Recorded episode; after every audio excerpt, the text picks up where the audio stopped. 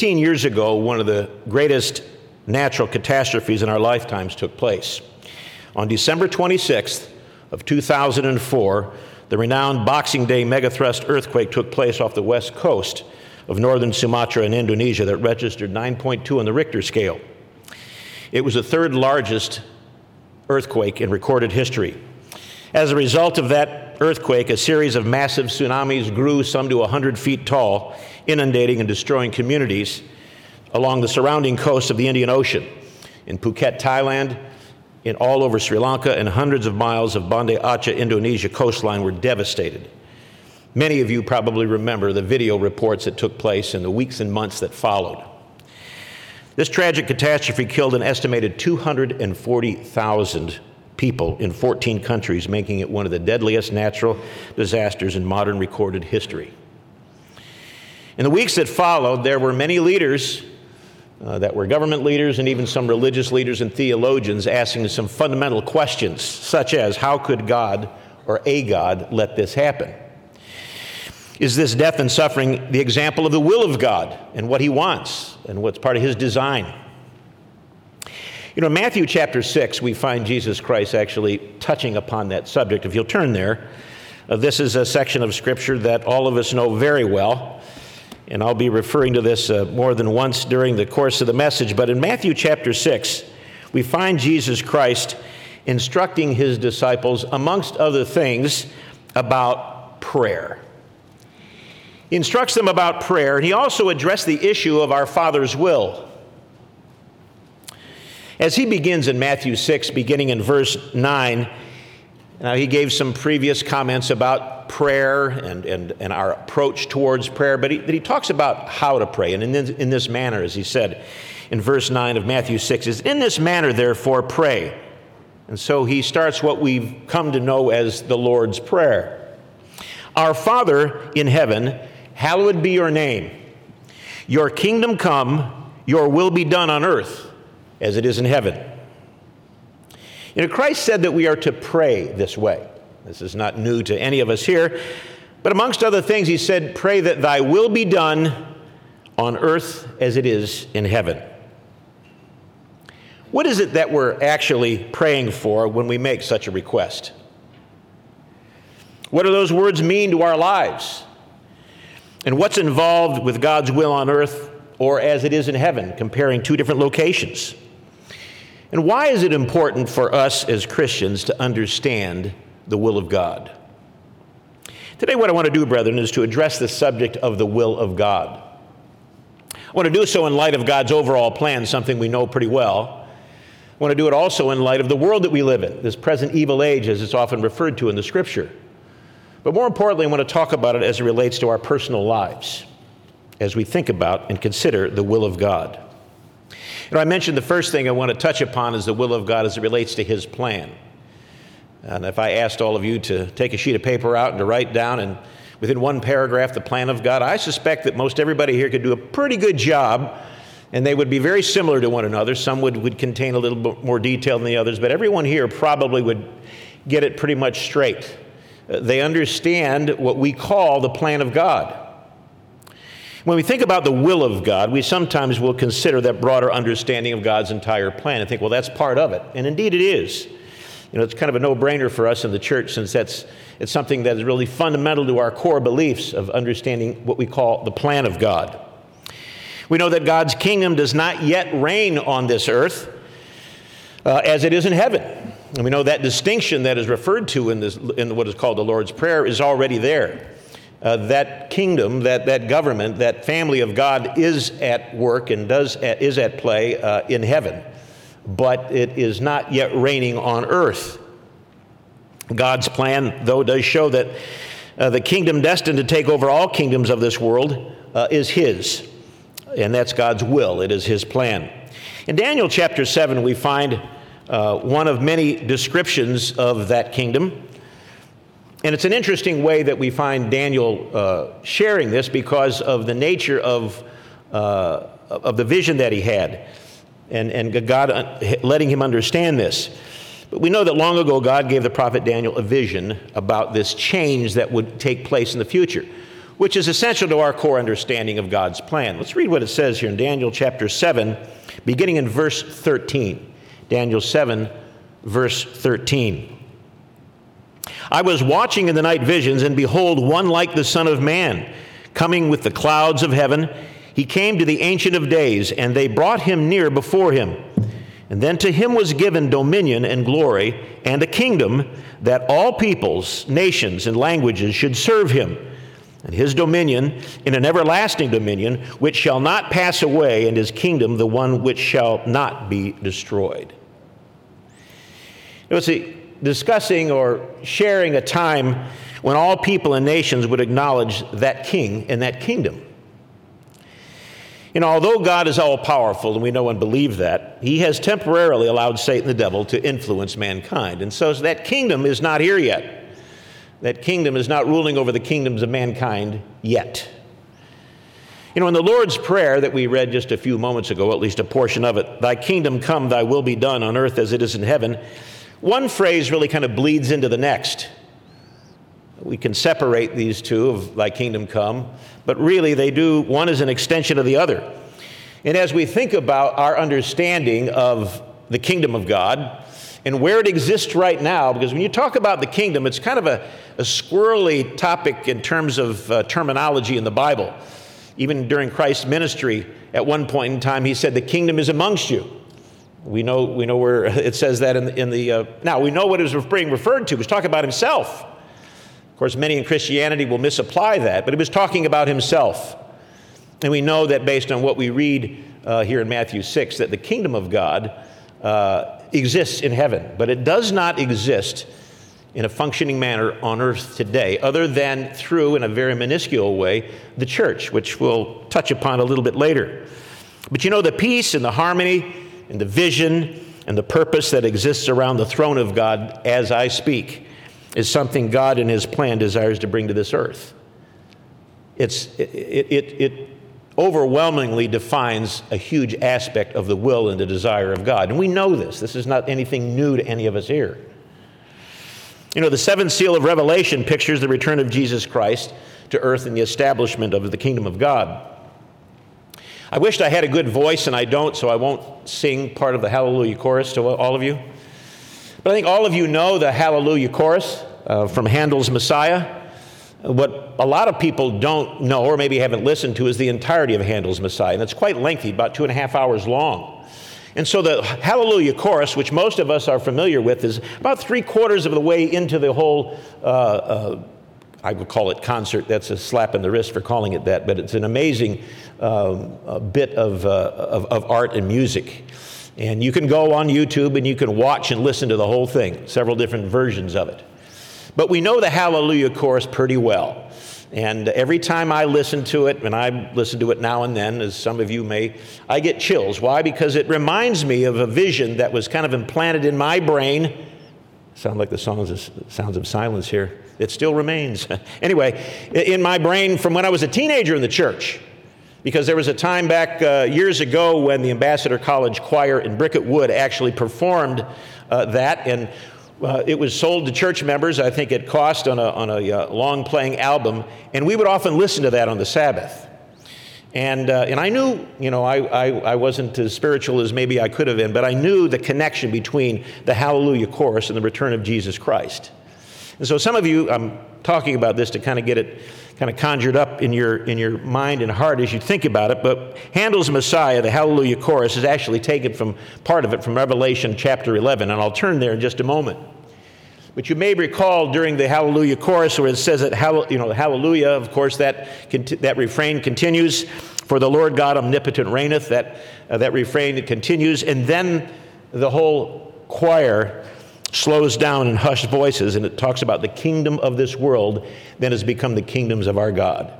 It's a very poignant part in the Hallelujah chorus. And it's really talking about what I'm referring to here in this, this first point. I'd like to turn to Revelation 11. Revelation 11.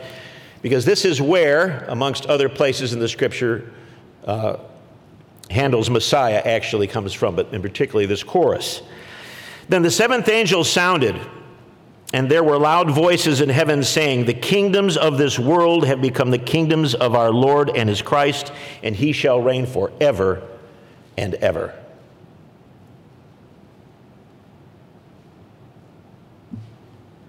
It's a fascinating statement of fact that is at the forefront of the mind of God. And everything that God does, including his interactions with all of us, is predicated upon bringing that about.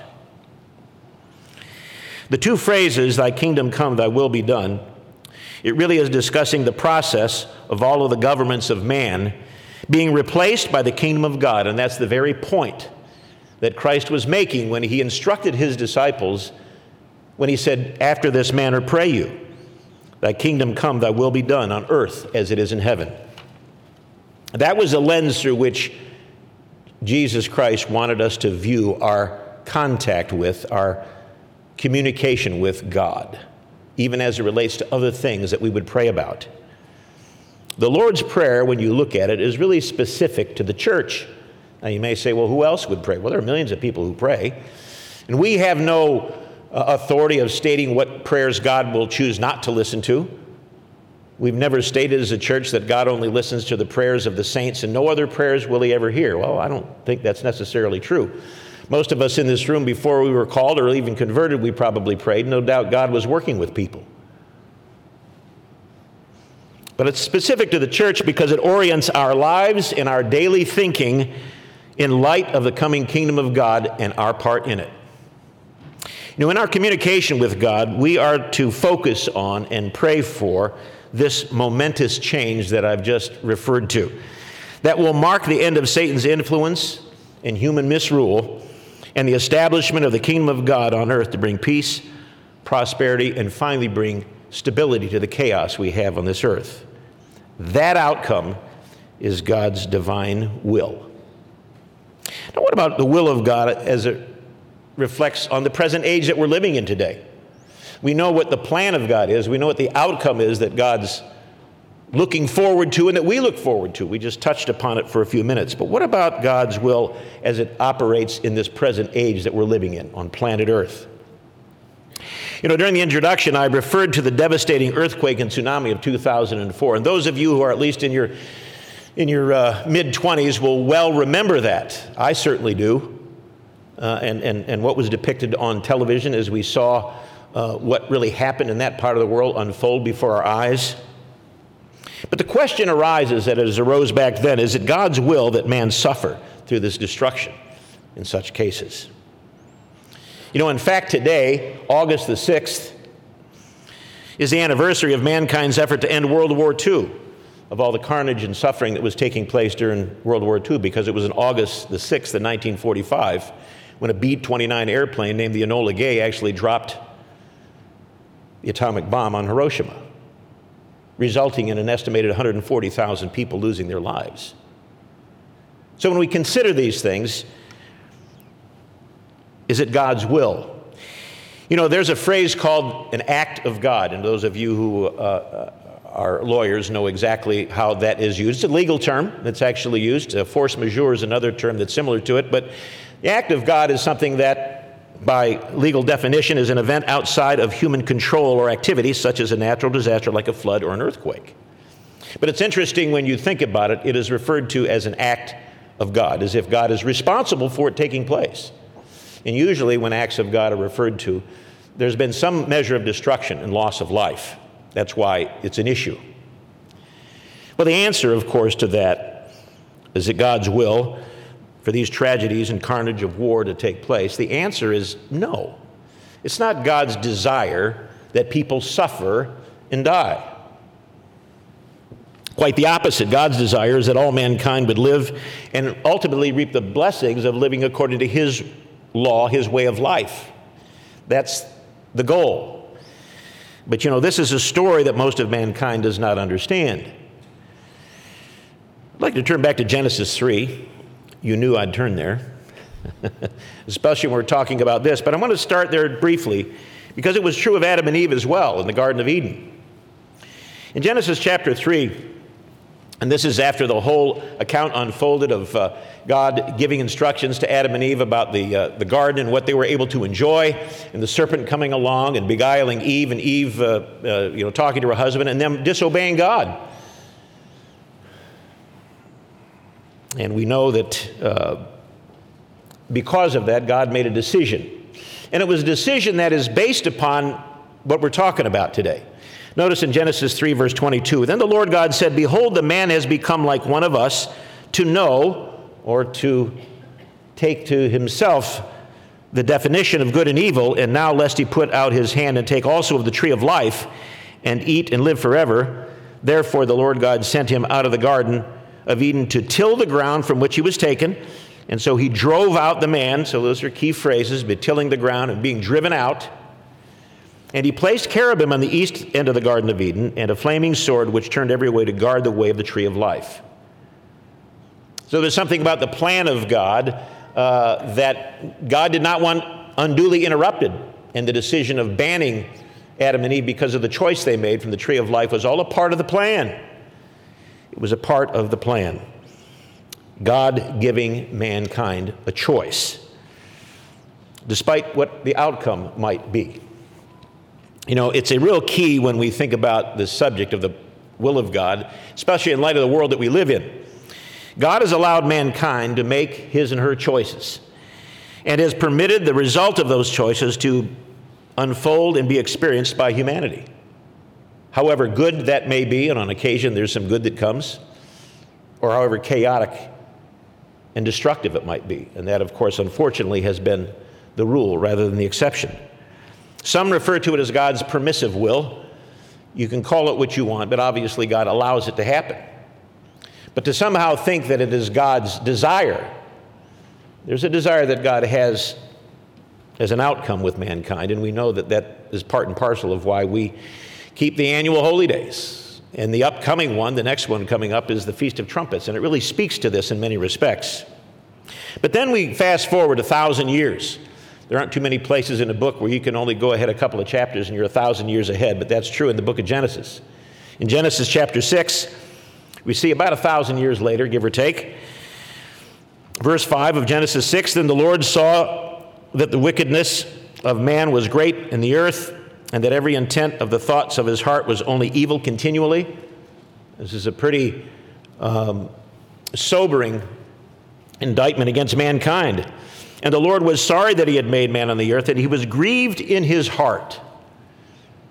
You know, those words have always caused me to pause a bit about how troubled and saddened God was at the result of mankind's choices. And he saw it in living color in ways that we, we can't. So the Lord God said, I will destroy man whom I have created from the face of the earth, both man and beast, creeping thing and birds of the air, for I am sorry that I have made them. Now, of course, part of that part of that uh, plan, part of that choice was Noah having found, found grace in his eyes, and, and he preserved Noah and his family, and he protected them. But what mankind has done to himself, we see that we, we read here a few moments ago that God was grieved in his heart back at that time. But what mankind has been doing to himself over the millennia continues to grieve the heart of God. There's no doubt about that. God is not happy with what he sees what we have brought upon ourselves.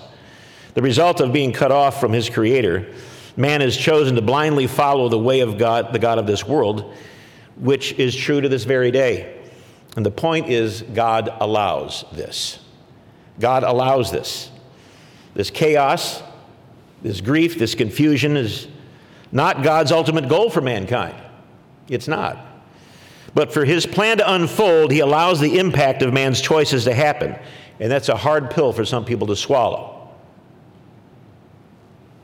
In 2 Corinthians chapter 4, we find, fast forwarding a few more thousand years, in the ministry of the Apostle Paul when he wrote to the church at Corinth, and he took a few moments in this letter to describe the world that we presently live in. And Paul referred to it as this present evil world.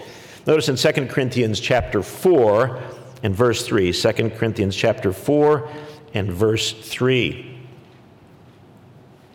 But even if our gospel is veiled, Paul wrote, it is veiled or it is hidden to those who are perishing, or in another translation, are lost. those who are lost. Now, in uh, the parlance of a lot of Christian jargon, if people are lost, they're gone forever. I mean, that's kind of the way that some people view it. We know that the, uh, the way this is written in, in the original Greek doesn't mean that. I mean, I will ask all of you a very personal question, but I expect all of you to respond, so this may put you on the spot. How many of you, since birth, have at some point in time when you were a child or driving a car somewhere, you've been lost? Ah, truth. Very good. okay. How many of you are still lost. There may be a few of you that are, you, got, you came to church, you're not sure you wanted to be here. Hopefully, you want to be here. okay, I, you just made my point and the point of the Greek, and that is you can be lost, but you, you can be found, and you can find the way eventually. But until you do, you're still lost, and sometimes that's very unnerving. Well, from a spiritual perspective, that's what Paul is actually saying about mankind. They're lost. And of course, it's been described other ways in Revelation 12 of being deceived. The whole world is. That's the world that he's describing here. That they are lost, whose minds the God of this age have blinded, who do not believe lest the light of the gospel, the glory of Christ, who is the image of God, should shine to them. And sadly, the result is a world on its own, by its own choice, following a wrong way of life that is removed from the blessings of God and his protection and the result is the sad and chaotic world that we live in today. I don't want to belabor that, but just make the point that there's a reason why God allows what He does. It's a part of a plan. And I would submit, I think the scripture is pretty clear about that, that a lot of it is based upon the spiritual principle of Galatians 6 and verse 7. And for those of you who may not remember what it says, that's where Paul wrote to the church and he says, Don't be deceived, God is not mocked, for whatsoever a man sows, that will he also reap. Uh, that, that promise, that truth, makes life predictable, both in a good way and a not so pretty good way. And uh, mankind will learn. You know, you look at the, uh, you look at the parable of the prodigal son. Uh, I think it is somewhat of a metaphor of mankind. God wants his created order to learn.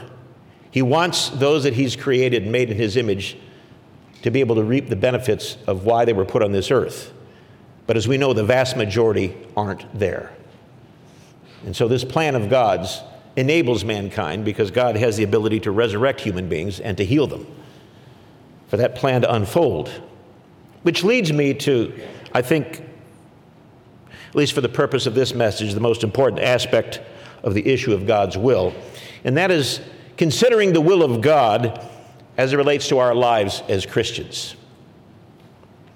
You know, this is the most personal side of understanding and seeking the will of God. How does that affect my life, your life?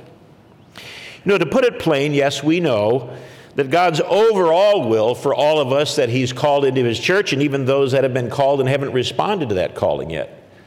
We have a fair number of uh, people in the congregation today, maybe some young adults that have grown up in the church. They know the truth of God. They've toyed with it. And what I mean by that is uh, toying with something, and from my perspective, is uh, they've considered it. They may not have made that commitment yet, but there's something about it that they don't want to walk away from, and there's some truth to that, and they understand it. That's kind of the way that it worked with me when I was 19, 18, 19, 20 years old. And, and I know that's true. Uh, but we know what the will is, and that's for us to change from mortal human beings that are pretty self centered, as all of us are, to becoming like God, like Jesus Christ, and to think like Him. We know that's going to ultimately happen and unfold in its, in its fullness when we are changed from mortal to immortal. That's God's desire for us. So you might say, well, you know, the, uh, the will of God for me personally is to become part of the God family. End of story. Well, I wouldn't say it's the end of the story, that's the overview. But you and I live our lives on a day to day basis, on a week to week basis, and they're decisions that we all make. In his instructions on prayer that we referred to in Matthew 6, we see that the subject that Jesus first brought up after addressing and showing honor to God and who, who the Father was, the first thing he br- brings up is the kingdom of God in this prayer, the Lord's Prayer. You know, you, you, you know, hallowed be thy name, thy kingdom come. The first thing. He tells us to pray for the kingdom of God to come to this earth, and then he instructs us to pray that God's will might be done here on earth, even as it is in heaven. But there's a personal aspect to this in terms of our lives your life, my life, all of ours. In Matthew 7, so we're just going a, a next chapter in what we know to be the Sermon on the Mount. Uh, Matthew 5, 6, and 7 is uh, really one of the most concentrated sections of Scripture of Jesus Christ teaching about Christianity to his disciples that you'll find anywhere in the Bible. And notice what it says. This is getting near the end of what is referred to as the Sermon on the Mount. I'm not so sure it was a sermon, I think it was a, a teaching seminar, but nonetheless. Verse 21 Not everyone who says to me, Lord, Lord, shall enter into the kingdom of heaven, but he that does the will of my Father in heaven. So there is an expectation by God that we as his children will seek to understand and to do the will of God on a personal level. Because this is a personal comment here in verse 21. But why? What's the logic in having us pray for God's will to be done? I want you to think about that. Now, there's logic behind a young child telling mommy, you know, can I have an ice cream cone? Can you take me down to Braum's and get me an ice cream? Because maybe that little child has uh, been a pretty good little kid, and mommy thought, you know, it's not a bad idea, and so we'll do that. I mean, there, there's logic sometimes when a child requests something from a parent. Um, or maybe the child's informing the parent of something that the parent doesn't know. That's always helpful, sometimes happens. But what about this? What's the logic in having us pray that God's will to be done. God is all powerful, God is all knowing. He does whatever He pleases. The scripture's pretty clear about that. Why do we even need to pray for His will to be done? It's going to be done anyway, isn't it? Is it dependent upon you or I praying that His will be done? That His will be done? Well, in the broader sense, no. but you know, as with His own baptism, and we sometimes have entertained the question well, why did Christ need to be baptized? He set an example for us. And some of the things he did, he did because he wanted us to follow that example. And as with his own baptism, Christ included this in the model prayer so that we would model that approach, but in order to help us align our thinking and actions with God's purpose and plan for us. Us praying for the kingdom of God and that his will be done isn't isn't something that's going to help God. God wants us to focus on that because it helps align our thinking and what follows in prayer. And I suspect many of you in this room, when you pray, somehow the Lord's Prayer is a bit of an outline that you may kind of loosely follow from time to time. Maybe you know it so well that you follow it pretty rigidly. And I'm not talking about the words, I'm talking about the areas of, of, of, uh, of, of discussion we have with God. you know, God's will and, and whose life, you know, and there's so many things that go on in the lives of other people that we pray for. You know, the key is this when we consider Christ's entire instruction that he gave to us on prayer in these five verses in Matthew 6, praying for God's will to be done before we ask him for our daily bread, in verse 11, which is our daily needs and wants, we acknowledge that what God is doing is more important than our activities. It's more important than our life seen through the lens of um, ourselves as opposed to God's purpose. It simply sets us up to look at our life, our needs, and what we're praying for through the lens of eternity and the overall purpose of what God's working out, not only on the earth, but in our personal lives. It's a significant point God's plan and purpose for our lives, His will, should come first. Now, that's not new either, is it? Not the first time you or I have heard that. It's true, brethren, we, we do pray about a lot of things. Uh, we pray about job situations, and we've all done that. At least I have in times past. Or a career path, or education, or financial concerns and worries, or who to marry you know, these are all things that we pray about, and I could add to that list. These issues we talk to God about, right? We do, and, and others. And God wants us to bring those concerns to Him in the right way, for the right reason. He certainly does. And we can, and we do. But let's remember and I say this for all of our benefit, including my own. God's purpose in creating human beings is to ultimately become members of His family and be with Him forever in His kingdom. That is everything to God. That affects every decision that God makes, from the broadest decisions about the work of God to the individual decisions that we bring to God out of concern in our own personal lives. And it all begins with God's calling. This isn't a sermon about God's calling, but I think it's important to make reference to that. God the Father was the one who calls people. John 6 44, Christ made it very clear that no one can come to me except the Father which sent me, Christ said, draws him. Christ said, I am not even directly involved in that, but the Father does. And do we know that the word that's used there in the Greek text of, of drawing actually means to drag someone? Now, again, is it dragging? Were you drug into the church kicking and screaming, wanting to go the other way? Well, probably not.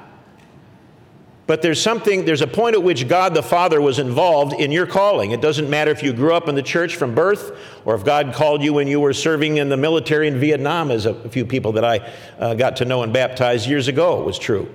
It doesn't matter. God the Father's involved. And He made a decision at some point in time. You know, when I was in Africa, I asked the brethren the question because I talked about the subject of God's calling with them. You know, at what point in time did God begin working with you and calling you? I'm sure many of you have thought about that, but do you know for sure when it was? You may know when you got interested in the Bible and when, you, when the Sabbath day became uh, an interest of yours, but was that when God began? I would venture to say it began before that. But when? When?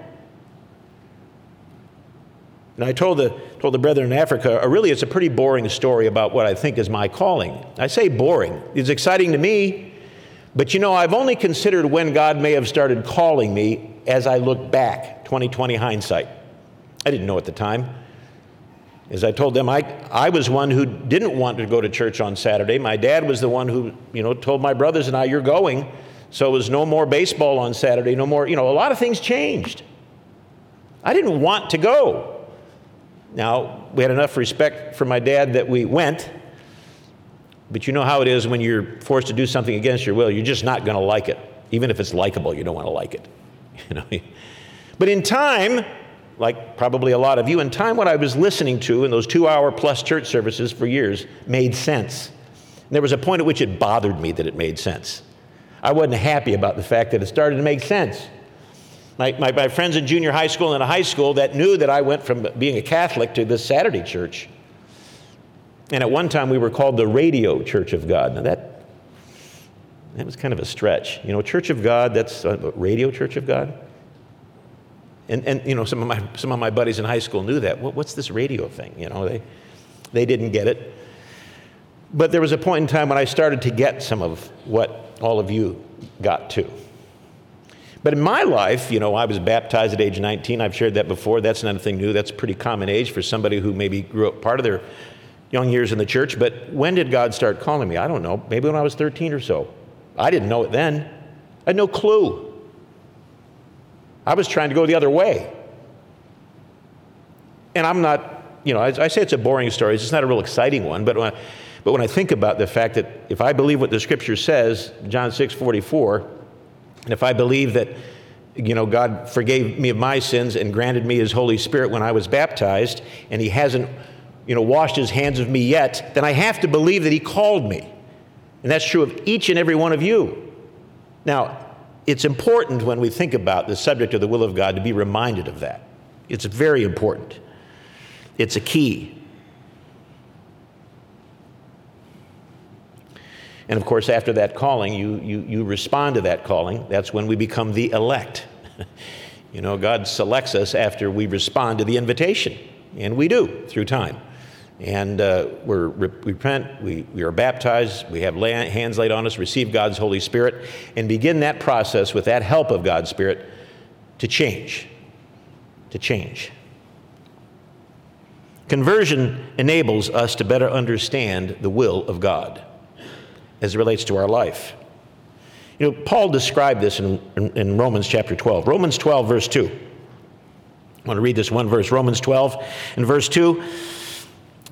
And do not be conformed to this world, Paul said as he wrote to the church at Rome, but be transformed. This Greek word that is uh, translated in English, transformed, is metamorpho. You remember from junior high school that metamorphosis is when you, as my buddy in junior high school said, you, you change from a worm to a butterfly, you know? It's a big change. And of course, Paul uses that terminology of being transformed. He says here, by the renewing of your mind, that you may prove what is that good and acceptable and perfect will of God. When we seek to have our mind renewed through God's Holy Spirit and Word, we are then able to see more clearly and understand the will of God. Of course, some things about God's will are already clearly understood, as I've said. We know that God's goal for mankind is that he would bring many sons to glory. We read about that in the book of Hebrews. And even Peter said that, it, you know, it is God's desire that all would come to repentance. That's God's desire. We, we know that's true. We know that's his will. But personally, talking about in our personal lives, and I think this is key, how God chooses to bring this about in our personal lives is often sobering and an uncertain thing because we don't always know. We sometimes pray for God's guidance in matters. I mean, I'm, I'm sure I'm not the only one that prays for God's guidance in my life when I think I need it, and that's daily. and sometimes there are real crucial things on a personal level. Something's not going right, and you, you know that you may be blind to some things. You know, I mean, I'm, I'm not saying something that has not been, in maybe different words, a part of the lives of most everybody here. So when we pray for that, so there's a bit of uncertainty. What's, what's, what's God got in mind? You know, what's, what, what, what direction is He going to lead me? What does He want me to see and understand and learn in the process? But you know, doing that requires faith. Not faith in ourselves, but faith that God knows what He's doing and that we believe that when we ask Him to give us guidance when we need it, that He will. It requires faith big time. Probably a good point to, uh, at, at which to be reminded of what the scripture has to say about faith. In Hebrews 11, I'm going to briefly turn there and I'll come back to this point, but in Hebrews 11, we find in the very first verse um, a very uh, telling statement about faith. And, and, and uh, it says, Now faith is the substance of things you hope for Kind of a oxymoron there. You hope for something that you don't have. I mean, Paul himself said that in Romans 8. But the substance, the, the, the reality of something that you hope for, the evidence of things you can't see. Uh, it's, it's a belief, it's a deep, abiding belief in absoluteness of the promise of, of that which you have faith in. In this case, it's God. And then in verse 6, but without faith it is impossible to please him. For he who comes to God must believe that he is it's one of the reasons why early on in our calling, at some point, you and I face that question Does God even exist? Does God even exist? You know, I've been fascinated by what I've seen on TV, uh, uh, on the, the uh, images that have come back from the James Webb Telescope. Hopefully, some of you have spent a bit of time, I think it's time well spent, on what, what's involved in all of that. You know, and, and most of these scientists and cosmologists, a good number of which I'm sure are atheists, there may be a few who claim to believe in God and be sincere about it, but the vast majority, it's probably not an issue. They, they talk about what they believe are 13.5 billion year old images of the beginning of the universe, or, there, or close thereabouts. And, uh, um, and of course, when you start pressing people on a discussion of the beginning of the universe, what, what came before that, you see? Uh, that's where philosophical uh, uh discussions uh, abound, really. But you know, the, the, the, issue of proving that God exists and believing that God exists is essential. I mean, having faith in God won't work if you don't believe in God. I think that pretty much goes without saying. Without faith, it is impossible to please Him, for he who comes to God must believe that He is, and that He is a rewarder of those who do seek Him and His will. Believing that God's going to take care of you or I in circumstances that sometimes we don't have an immediate answer for to believe that and believe it deeply. You know, brethren all over the world, in different countries, different governments, different economic situations, different backgrounds, different challenges. All of them, I believe, in their own way, pray for thy kingdom come and thy will to be done. I want to share with you a, a story of a couple of your, a few of your brethren. These are sisters in Mapoko, Zambia. Uh, this picture was taken in 2019, the last time we were there, but all four of these ladies were called into the church 22 years ago. This picture, as you're looking at it from left to right, is Mary, her sisters Mercia and Lenny, who is the head of the household. And on the, your far right is Lissy. The last time I shared this with all of you, it probably wasn't a picture. Lissy was blind, but since that time, she died of diabetes complications this past year. So there's only three of those ladies left. These ladies lived together in rural Mapoko. I want to read these comments from their pastor, Mr. Kambani Banda. Their family surname is Chisabente. I'll only say that once or twice. These sisters work 15 acres of land, all three of them. They grow maize for food as well as soybeans as a cash crop. Mary is a paraplegic and cannot use her legs. Now, this is just one of a number of buildings on their farm. We've been there before. Lenny has serious issues with diabetes, and which threatens to bring her total blindness. Mary's legs were deformed when she was young, and she uses a hand pedaled wheelchair to attend church, which is four kilometers from services. And her home is off the beaten track. This is just a picture of a few years ago of Mary leaving services when we were there. By the way, Mary and her two sisters were at the English classes we had just a couple of weeks ago. Mercia lost her husband in January to prostate cancer. Lenny looks after the welfare of many grandchildren because of parents that died from AIDS. Even though they have received more than their fair share of trials, Mr. Banda says, and that's an understatement, I'd say. Still, they are very positive about God's hand in their lives and want to be independent. They don't complain about their circumstances that they live with. Consider this they have consistently refused to receive church assistance, saying that the time will come when they will need help from their brethren, but now is not that time. When there is so much greed in our country, a precursor of corruption among the rich, their attitude is indeed remarkable. Yes, a living testimony to the transforming power of the Holy Spirit in the life of his people. Pretty fascinating story. I bring that up by way of just comparison with most of us. And yet I realize, brethren, that there are many in this room and aren't here that have faced some pretty difficult trials in their life and losses. You know, sometimes the Christian life is challenging. Sometimes it's challenging. Sometimes it involves learning through some trying experiences. And yet, and yet it, a lot of it comes back to our relationship with God in prayer. You notice in Romans chapter 8. Now, Romans chapter 8 is a rich chapter of Paul's sharing the discussion of the difference and distinction between a carnal mind and a converted mind and our future of being part of the family of God.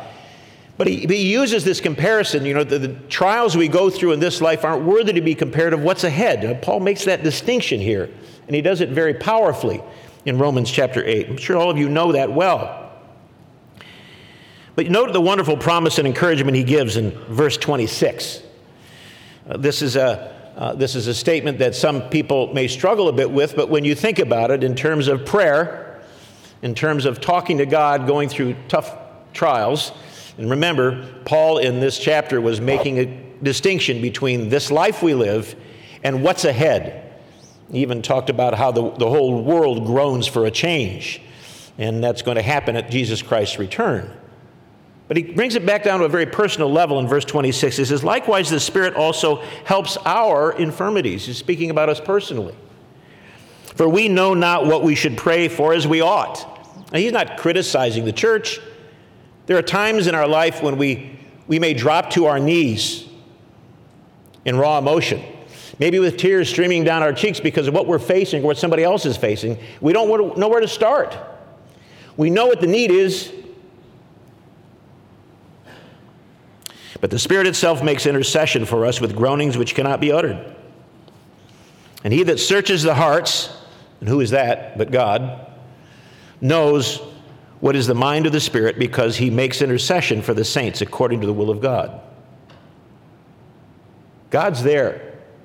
Even at times in life when you don't necessarily think that he is, he's there.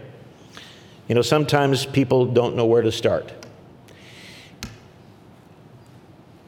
I've been asked to do a few tough things in my life, as many of you have, and I remember quite well decades ago when we were on a YOU trip with teenagers, and I may have shared this with some of you before, but the one young teenage boy's father was killed in an airplane accident. He was a pilot while we're on this trip. And uh, I had to tell him. It wasn't as if his father died after suffering from cancer for five years, which itself is horrific. He died. So we've all faced things where we just don't know where to begin. That can happen when we pray. That's the point. God knows. He understands. He's there for us. He intercedes for us. And then we get to the most encouraging statement of all in Romans chapter 8, and that's in verse 28. In light of that, he says, And we know that all things work together for good to them that love God. And I would add, and seek his will, to them who are the called according to his purpose. Under those circumstances, things are going to work out. It's an encouraging thing to know. But it really boils down to us having the right approach uh, to our Christian development. The next chapter in Romans 9, Romans 9, a, an interesting concept is revisited here. It was brought up by the prophet Isaiah as it relates to God working with his people. But notice in Romans 9, verse 19. Romans 9 and verse 19. Verse 19, you will say to me then, why does he still find fault? For who has resisted his will? But indeed, O man, who are you to reply against God? Will the thing formed say to him who formed it, Why have you made me this way? Does not the potter have power over the clay? And of course, he goes on to say, Some for uh, make one vessel for honor, but one for dishonor. We know the metaphor of God being the potter and us being the clay. And the principle here is we shouldn't want to resist God having a hands on approach to our life and helping and guiding us and shaping us. There's so much to these words that Paul shared here, quoting from Isaiah. But God is about his business. He's about his work of molding and shaping our lives, and especially to the extent that we're asking him to do so. We're praying about that. Notice Paul's greeting to the brethren at Philippi in Philippians chapter 1. I think all of us know that Philippians uh, was a congregation, at least at the time this letter was written, that really Paul had a lot of good things to say about them. They obviously were doing a lot of things right as general, in general, and, and, and he recognized that. It was a wonderful thing. But notice what he said here, and I, I remember many, many years ago when this was read to me, I was a whole lot younger than I am now. But it was after I was baptized, but not that long afterwards, because even after we're baptized, sometimes we sometimes have questions about whether or not we're still worthy of what you know we went through a year or two before. And uh, here we find verse three of Philippians chapter one. I thank my God, and the Apostle Paul always uh, was very good about putting what he was about to write to a church congregation into a context and it would remind them of, the, the, of who they were. He always did. So that they recognized and had, they had, they had some self worth as Christians and realizing how important they are to God. And he makes this point here in verse 3. He said, I thank my God upon every remembrance of you, always in every prayer of mine, making request for you all with joy, for your fellowship in the gospel from the first day until now. Notice this in verse 6 being confident of this very thing, that he who has begun a good work in you will complete it until the day of Jesus Christ. And without question, he's referring to the return of Christ. He'll complete it. God began working with you and he began working with me. He's hands on, brethren, It's not a passive involvement in our lives. He molds, He shapes, He guides to help bring about that ultimate outcome that is central to His will for all of us. He's committed to complete His good work in our lives. You know, the sisters in Zambia, to my knowledge anyway, haven't complained about the way and circumstances in which God called them and continues to work with them. At the end of Matthew chapter 6, so we were in Matthew 6 earlier, uh, reading through what we call the Lord's Prayer. But we know at the end of Matthew chapter 6 is a really broad approach to life that Jesus instructed us as his disciples to have in light of this whole topic. Because he, he, referred to some of the challenges that we face and the fears that we face as, as Christians. In verse 31, he said, Therefore, therefore, do not worry. I found in my 70 years of life that if somebody tells me don't worry about it, that doesn't necessarily change me. I may still be worried about something. Don't worry about it. Well, sometimes the worry is abated when somebody gives me a reason not to worry. That helps. Christ said, Don't worry, saying, What shall we eat, or what shall we drink, or what shall we wear? For after all these things the Gentiles seek, and I don't believe he was being critical of the Gentiles, that was a, really a, a, a reference to the unconverted. For your heavenly Father knows that you need all these things. He knows. But seek first the kingdom of God and his righteousness, and all these things shall be added to you. What a wonderful and assuring promise of God. And I'm going to end by turning back to where we began in Matthew 6, if you don't mind. In Matthew chapter 6, Christ's instructions to all of us on how to pray and how to establish a, a regular relationship with God and what to focus on. Returning to Matthew 6, to Christ's instruction to his disciples about our communication with the Father, we read again, Matthew 6, beginning in verse 9. In this manner, therefore, pray Our Father in heaven, hallowed be your name. Your kingdom come, your will be done on earth as it is in heaven. Give us this day our daily bread, and forgive us our debts as we forgive our debtors and do not lead us into temptation, but deliver us from the evil one. For yours is the kingdom and the power and the glory forever.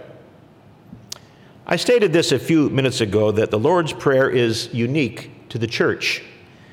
It serves the purpose of orienting our focus and thinking about our life in light of the coming kingdom of God and our preparation for it. You don't have to be converted to pray for people to get well for people in their suffering to find a better job or to find a mate. And I'm not making light of the fact that people pray for those things who may not yet be converted. But to sincerely pray for the will of God, to ask God to guide your steps, all in light of preparing for the coming kingdom of God, that's another matter altogether. It's not driving blind, it's communicating with God in faith and belief. You know, in preparing this sermon, I came across a book that some of you probably haven't read. Maybe it's on your bookshelf. It's called Children's Letters to God. There's probably more than one version of it. But I read through a number of them. One of them caught my eye. It's short, but brought a smile to my face. It goes like this Dear God, thank you for the baby brother but what I prayed for was a puppy. Joyce. You know, not unlike little Joyce, we can sometimes ask for what we want or think we need, and we might be right. And it might be an okay thing. But at times, God sees fulfilling our needs somewhat differently than we do. When we come before God and make a request, we have to remember the difference between what He sees and what we see. There are a number of reasons God may say no or not yet. And one of those reasons might be the simple fact that we're, what we're asking for doesn't quite fit into his ultimate plan at that point in time. One of the most important parts of prayer is trusting that God wants what's best for us. Trusting that. And that however He chooses to answer us, it's going to ultimately work together for good, even if we can't see how at that moment.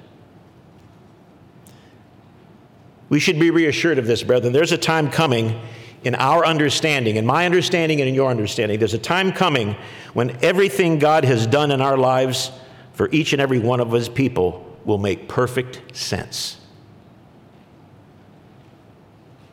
Thy kingdom come, thy will be done on earth as it is in heaven.